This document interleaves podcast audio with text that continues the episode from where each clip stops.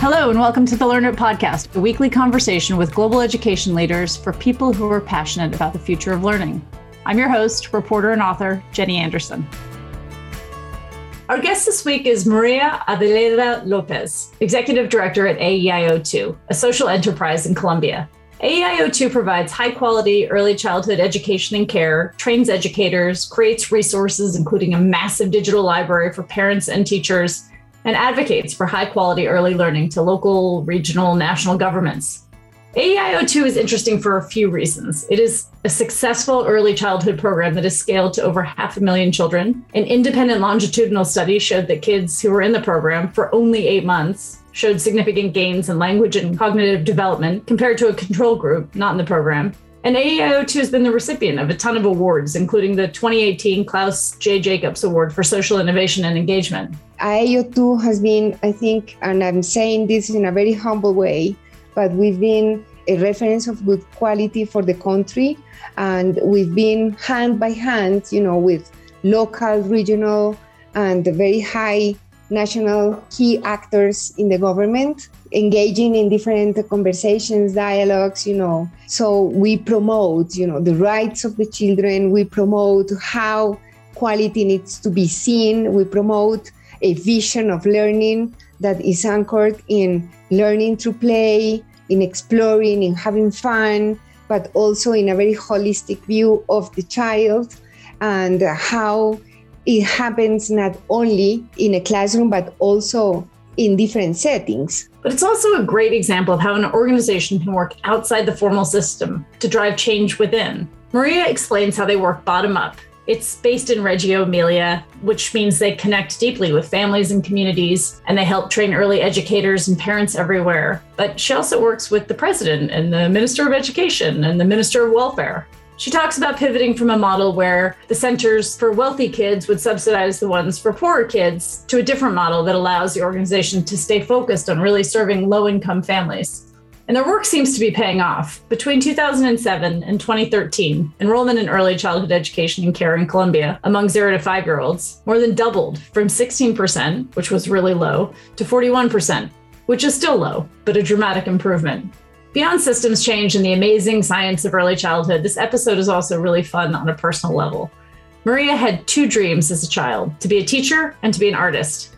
She managed to do both, but the story of how she ended up in early childhood is fascinating and very Ken Robinson esque. I hope you enjoy the conversation. Maria, thank you so much for being with us. Oh, please, Jenny, this is my pleasure. Let's start with the story of you. Tell us a little bit about you. Where did you grow up? What were your parents like? And how did you become a teacher and then very interested in the power of and the importance of early childhood? I was born in Medellin. Medellin is the second biggest city in Colombia. I am the oldest of three children. Actually, my grandmother was a first and second grade teacher I was a very curious child, very much into exploration, into, you know, jumping trees, into role play. And I pretty much dreamed of being a teacher, which was one of my favorite plays when I, I was a child. But also I loved, you know, dressing up. I loved making up stories. I had different imaginary friends.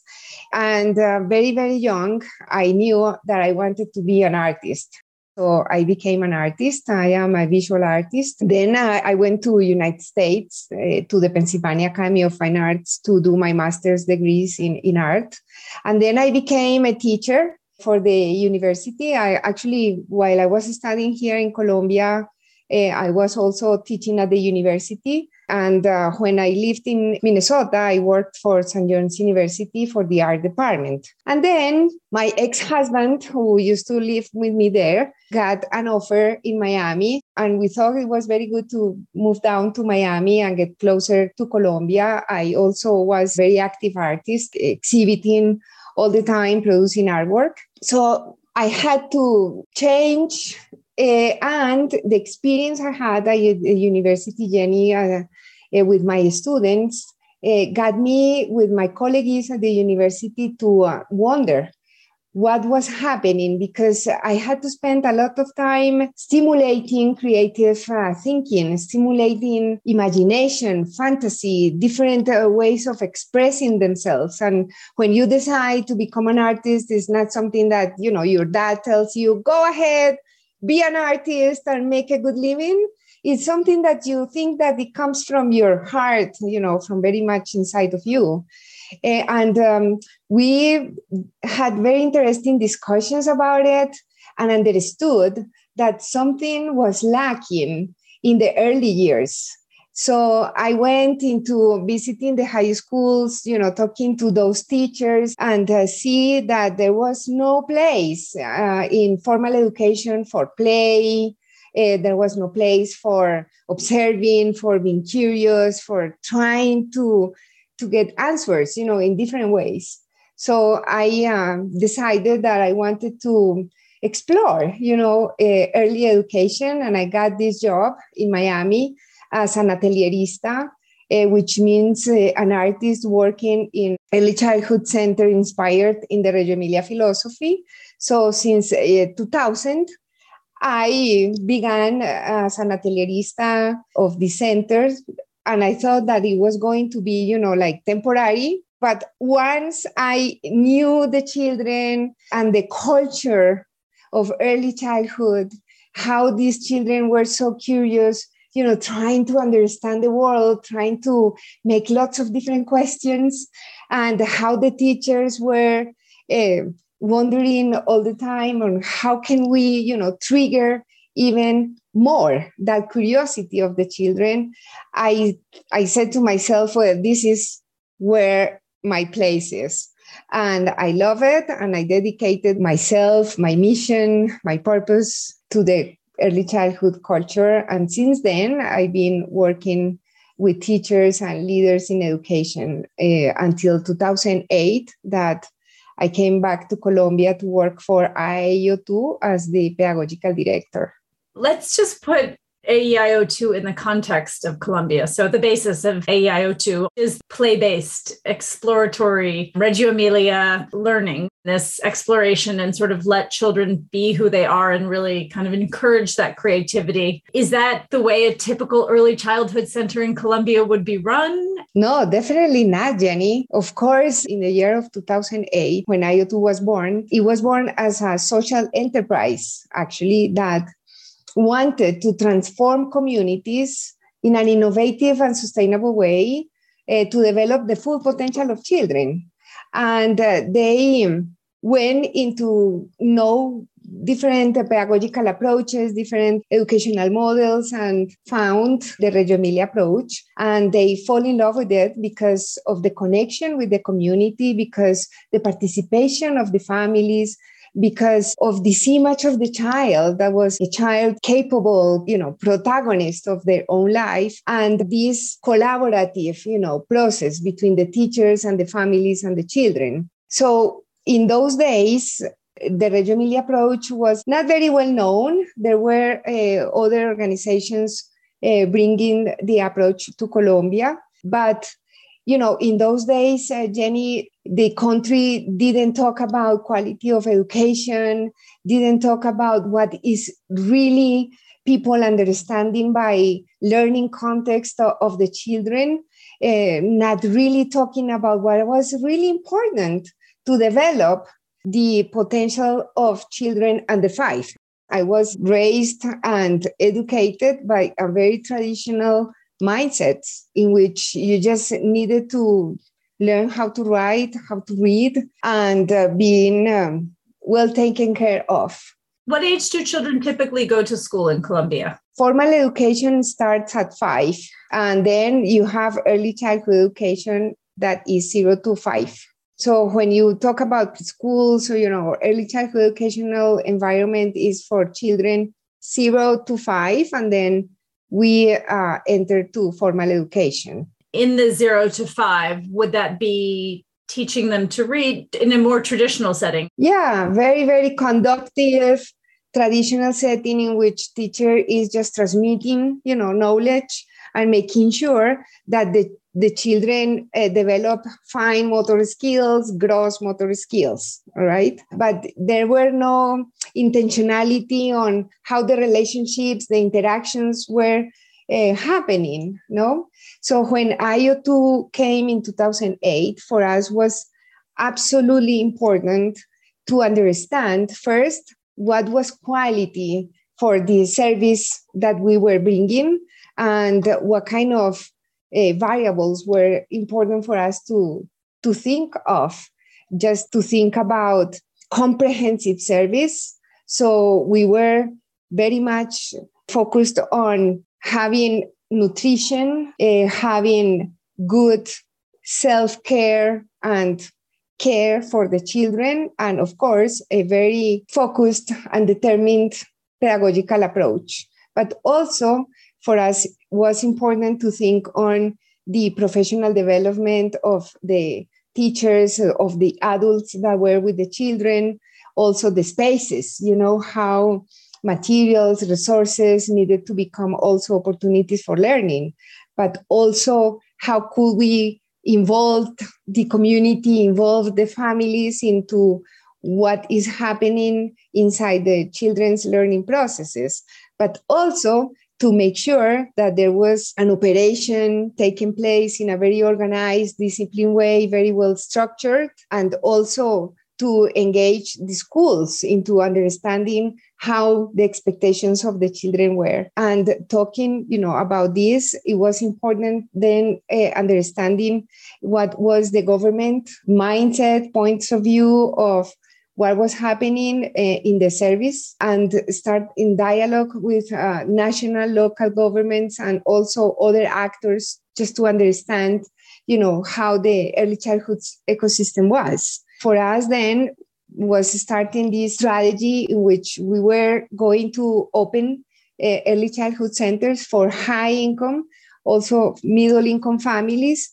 low income families in a private and public settings. So we were aiming to have a cross subsidiary strategy in which we could also show that was important to close the social gap between low income children and high income children with you know the fact that no matter where children's conditions are they are all deserve the right is to have a fair and equitable start to life sounds like a researcher's dream from the standpoint of looking at two totally different socioeconomic groups in similar settings and sort of tracking those. I feel like James Heckman must be sort of, you know, doing cartwheels somewhere thinking about the prospect. You know, Jenny, we brought Jane Heckman in 2009 with Carlina Rinaldi from Reggio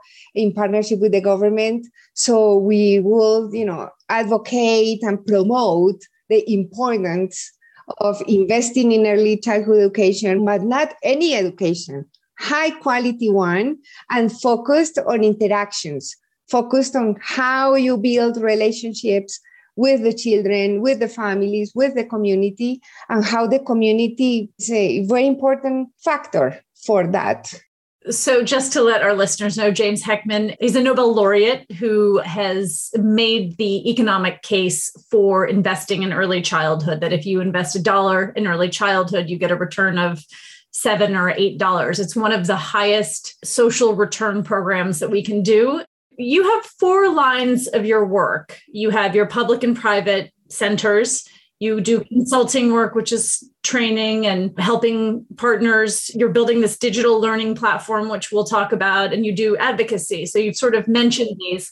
I'd love to maybe talk a little bit about each of those because they're quite different, but they all kind of come together. The centers themselves, if we walked in right now, what would we see? Well, right now in Colombia is 10:51 a.m. and the children will be in the park playing freely or they can be in the classrooms doing project based learning. They could be in small groups. You could find some of them painting on the wall because they are researching themselves because the year just started. So they are understanding who this group is, what kind of differences they have, uh, how is the identity of this classroom. And some others will be, you know, just writing letters to the children that are coming uh, new to the classroom next week. You will be seeing the teachers near to them, you know, triggering, asking questions, making available some other tools, just listening to what the children are saying, what discussions are taking place, so they can take these conversations, you know, further and foster the critical thinking that there is always inside the hypothesis of, of the children. You could also see a group of children are also in the kitchen helping them to prepare lunch, but also intriguing about what lunch is going to be and help the organization of all the you know settings in the dining room area you can see perhaps one teacher documenting what is happening perhaps two parents or caregivers uh, talking in the hallway because it's friday and they are preparing a party for next week and they are involving other children into invitations. You know is uh, is the flow of the day in which you see and you feel this very very playful experience happening t- children talking a lot and does the model of the wealthy schools subsidizing the lower income ones does that work financially? Have you found that to be a successful business model? We are still working on that. We have been operating under this model for 13 years and we have been evaluated actually with a longitudinal study. And, and then we thought that we were going to have more private centers, high income families, uh, less public centers, and we ended up having more public centers and less private ones because we became reference of good practice. But then we were almost to reach, you know, as today more than almost 500,000 children, great impact, but not the sustainability that we wanted.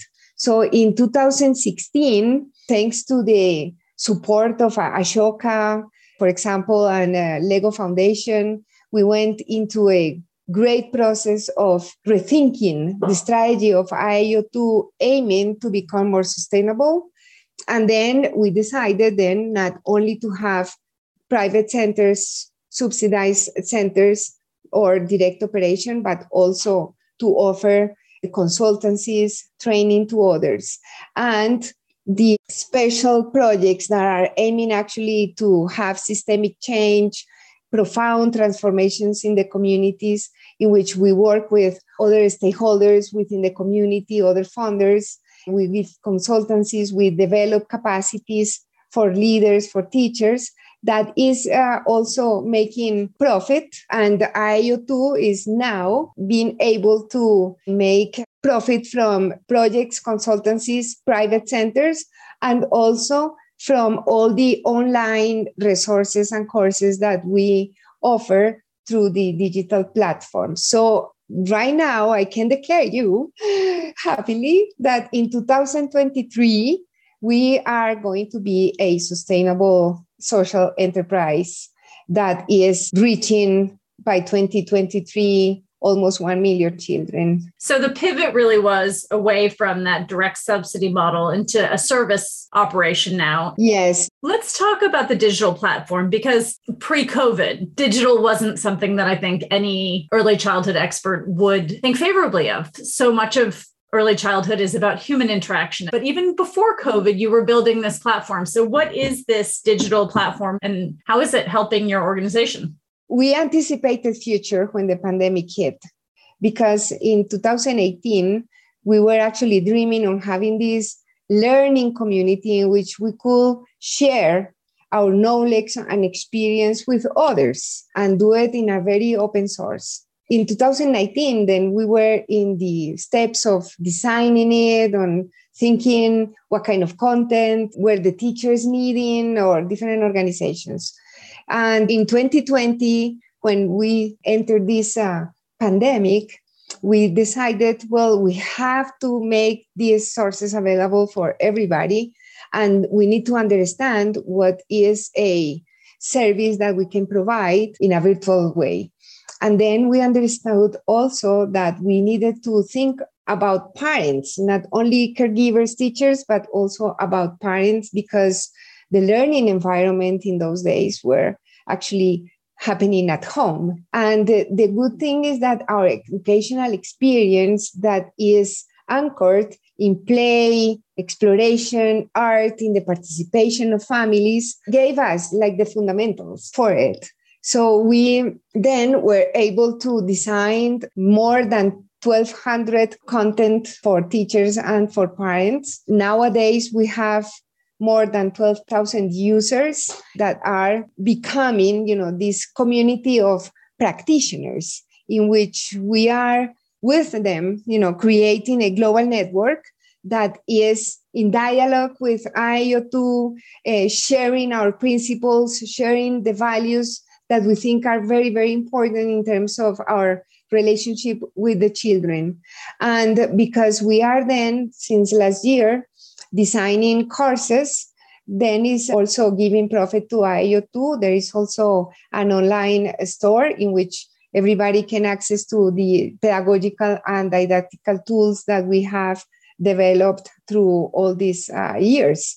And the good thing here, Jenny, is, or I think the most powerful one, is the continuous conversation that we can have with different teachers around different contexts, you know, teachers that are in the private sector, in the in the public sector, teachers that are actually at home from family program, from uh, institutional programs, understanding what are their interests or their needs in order for us to really offer a place in which we share documentation, in which we share our points of views, and we learn, you know, from each other even not in a pandemic, zero to two, you're often at home anyway. Many parents are very much in the dark about what they're doing. I put myself in this category when I had my kids. You know, you're looking for guidance as to what to do. This sounds like a tool that's quite future proof, right? I mean, it's a tool that we really needed. Absolutely. And it's a tool in which, if you are a mom of two year old, Jenny, you can go there, just register yourself and you will have a component specifically for parents in which you will ask questions. For example, party training. How can I make this fun? Or, for example, what kind of interactions I can engage while I'm making dinner? Or let's say a brother or sister is expecting to be born. Uh, so, how we welcome uh, our sister and how can we then manage, you know, the jealousy you have podcasts, you have videos, uh, you have actually stories to be listened or stories to be read. It is interactive. You can ask questions. Do you know of English language resources that are similar to this? We admire, for example, very much Ubongo, which is an organization based in Africa. They have beautiful characters and they have also great resources. There is also Tools of the Mind, which is an organization that have great resources for parents and teachers. Also, the Round Glass Collective Learning uh, that actually aeioTU is part of, and we develop master classes for uh, educators, for parents. Specifically, aeioTU develop uh, master classes focus on play and movement from zero to five, but you also can find master classes on playful experiences with different art languages, math, science. If we had sort of zero to 10, zero completely clueless, 10, the most sort of child, infant, zero to five friendly country in the world, understands the import of it, supports it through policies and practices. Where is Colombia right now? I have to say that in these 13 years, Colombia has grown a lot. Listen, when we began, the paper child from the government was around $300 per year.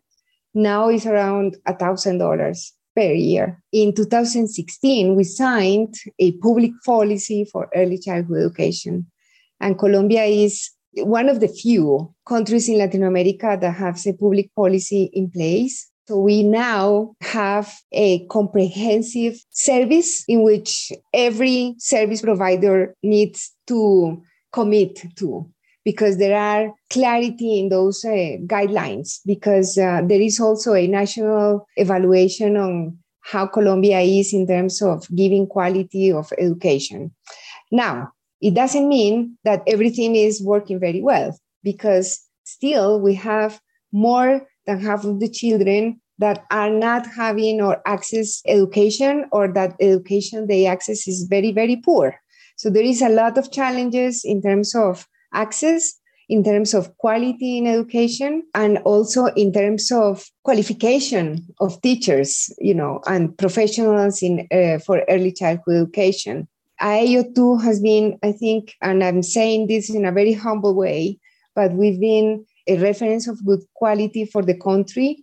And we've been hand by hand you know with local regional and the very high national key actors in the government engaging in different conversations dialogues you know. So we promote you know the rights of the children. We promote how quality needs to be seen. We promote a vision of learning that is anchored in learning through play in exploring in having fun but also in a very holistic view of the child and how it happens not only in a classroom but also in different settings. So with aeioTU, the government has been also able to engage more actively in this in a very systemic way in which we need to involve different stakeholders from the private sector from the you know big corporations that are influencing their territories where they are and that they can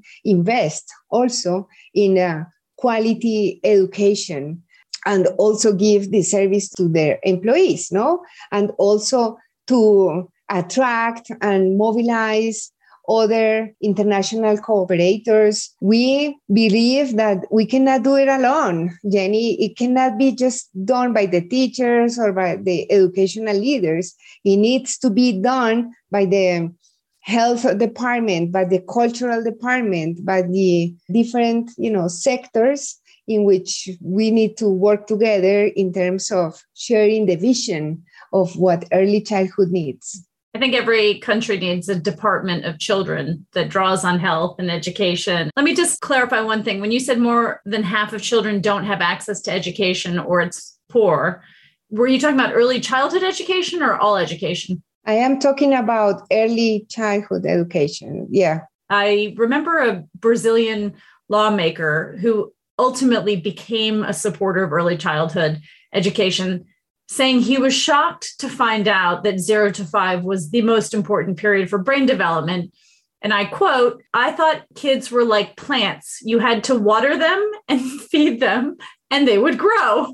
And then you sent them to school to be educated. And I laugh, but I think a lot of people thought that for a long time. And I'm curious if you think the mindset of parents is changing. Little by little, we're getting there. I think there is a lot to do in terms of understanding really what is needed for the children because children need intentional interactions. Children need a giving and taking you know kind of interactions. Children need adults that really understand how is the developmental process of them and also need to have adults that take them into consideration and respect what they are as human beings right? I think that this government is understanding that and the uh, guidelines of the public policy uh, have that vision. The uh, challenge is in practice. Challenge is how you close that gap you know between the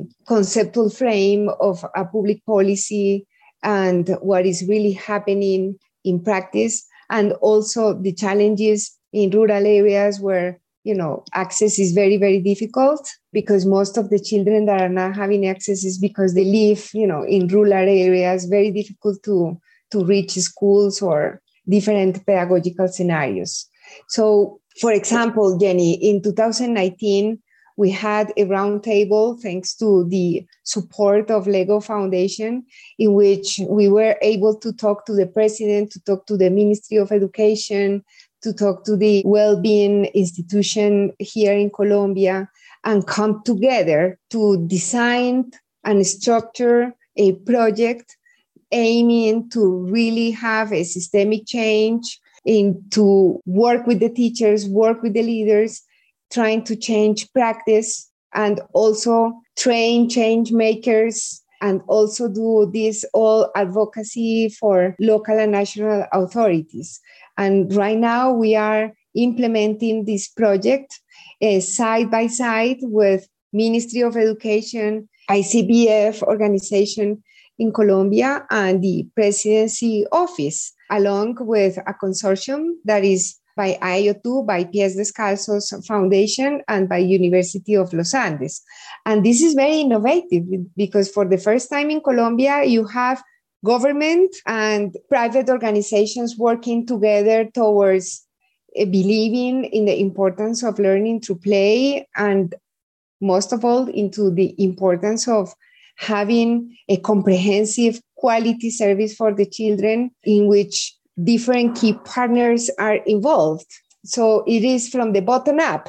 You work with the teacher, you work with the families, bringing resources, you know, improving ordinary life, having an educational experience that is anchored in executive functions, in uh, 21st skills in which we really, really develop creativity, leadership, critical thinking, problem solving skills that are essential for the children to be successful in life and to be successful leaders of their own lives and for them to become also, you know, agents of change. But for this, you really need to have a mindset that is shared by all the adults that are around them by not only the teacher but all you know the different actors that are around I definitely want to talk about one more thing before we do run out of time, and that's COVID 19 and the impact on infants and toddlers zero to five. There seems to be evidence now that there have been real developmental delays. The kids are, really did suffer. What have you observed, and what should we do? The learning processes and growth processes of the children happen everywhere all the time. They just don't happen in the school environment. It happened at home with you while you are taking a shower or while you are making dinner. And also happened when you have conversation with your children when you really really get to know them how they are how they express what is their language right?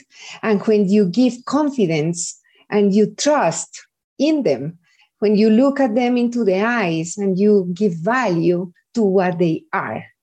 And when it doesn't happen at home, well, the social emotional issues uh, within the children flourish, you know, and very often we undermine them because we are expecting different skills. We expect that children you know, learn colors and say the letters of the alphabet.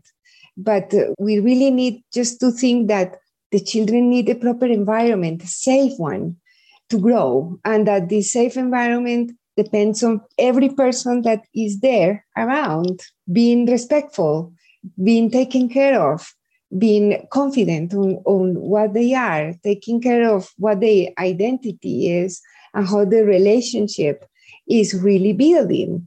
Yeah, and that is complex and it's not easy, Jenny, because for us as adults, what we think first is how can I teach the children? But I really need to think first on what I need to teach myself in order to really have a proper interaction with my children. But do you see a negative impact on children from COVID? Of course. And there is a learning loss there are higher indicators of family violence, social, emotional, you know, mental health that we need to trigger. For example, children with disabilities have been absolutely forgotten.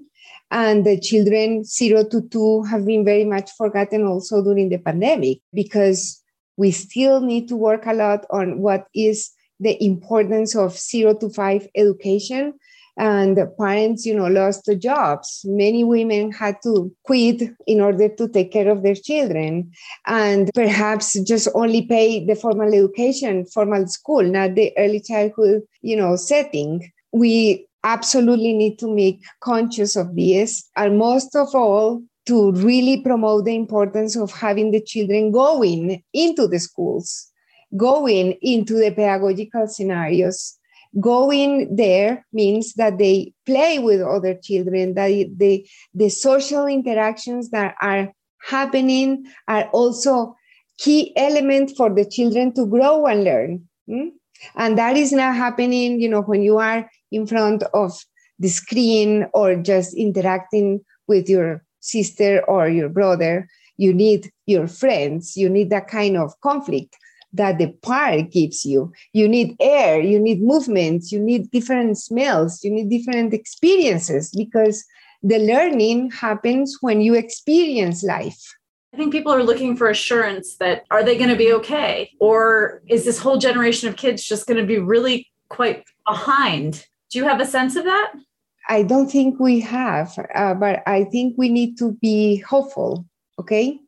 And we need to make make sure that it is within our hands uh, to bring the learning environment and experiences that the children need and that we cannot just be focused on accelerate the skills for them to be successful in the school and to recover the loss. What we need is to understand how is uh, this really impacting the life of every child and start building confidence again and uh, start designing playful experiences for the children to be, feel confident again because we need emotion and because we need curiosity and because we need joy and because this uh, needs to be in the whole home environment and also in the classroom environment. And then little by little children will acquire all the skills that they will need. And uh, most of all they will also wanting to learn because that is what we really need to achieve is for the children to be motivated to, to be eager to learn. When when a child is curious and ask questions then you are stimulating intelligence, you're stimulating neurological activity, mm. and then children, we will get there. So I am hopeful, and I think that depends very much on us, on in our interactions with the children to really get where we need to be, all of us, in terms of becoming better human beings. We cannot give this responsibility only to the teachers or to the children the responsibility is in each of us in how we converse how we you know engage in playful beautiful meaningful interactions with the children. So let's end on this. What is your favorite book about learning? I love uh, Terry Smith and I love Keri Smith books on exploration and how you find different ways of finding meaning to life. And she's fun and is very interactive your favorite book not about learning? Well, I love Garcia Marquez, Jenny. I love A Hundred Years of Solitude, definitely. And I love Kunderas also. I think it's a very good inspiration for us as educators too. Milan Kundera. Yeah. And what are you binge watching? Well, I just saw Encanto actually last week. And what did you think? Oh, I loved it. I love the music and I love the magic and I love the colors. I think we could all use a little bit of magic right now. So thank you so much for joining us. It's been a pleasure to speak with you. Oh, Jenny, thank you so much. It's been fun. I saw the president of Colombia speak at Davos a few years ago. He'd won a Nobel Prize for his work brokering peace in the country, but he spent his session at Davos with the global glitterati talking about the power of education and in particular, early childhood education. It was, to say the least, refreshing. I spent a few years reporting on how the neuroscience of early childhood was being translated into policies to support families around the world. What was shocking to me was how strong the evidence was. From conception to age three is the richest period of brain development, laying the architecture for learning and emotional regulation. There's a strong economic case and, of course, a moral one. There's also an educational one. In the UK, 40% of the attainment gap that exists between advantaged and disadvantaged pupils at the age of 16 emerges before children even get to school. If we could close that gap with high quality early learning, more children would be equipped to succeed in school. But everyone loves babies until it's time to pay for them. Babies and toddlers don't vote, and however compelling the science is, early childhood happens to be 15 to 20 years before employment. COVID made babies even more invisible. They were not at serious risk of illness or dying, and they didn't miss out on school. And yet, early childhood is finally having its moment. And that is in no small part because of people like Maria and the work of organizations like aeioTU, showing us what is possible, being tactical about supporting early educators and parents, pivoting where needed on business model, on technology, and engaging everyone from mothers in rural Colombian communities to the president of the country. She said she was hopeful, but her hope stems from all of us, not just from teachers and policymakers. It very much depends on us, she said. The responsibility is in each of us how we converse, how we talk, how we engage in playful, beautiful, meaningful interactions with children. I also loved her line about children being the protagonist of their own stories. They will be if we create the right environment for them to do it. Thanks for listening. We'll link to the items mentioned in today's podcast in the show notes. If you enjoyed the show, please subscribe and share it. And you can find out more about our community of global education leaders and upcoming meetups by joining our mailing list at learnit.world. In the meantime, stay safe, stay curious, and see you next week.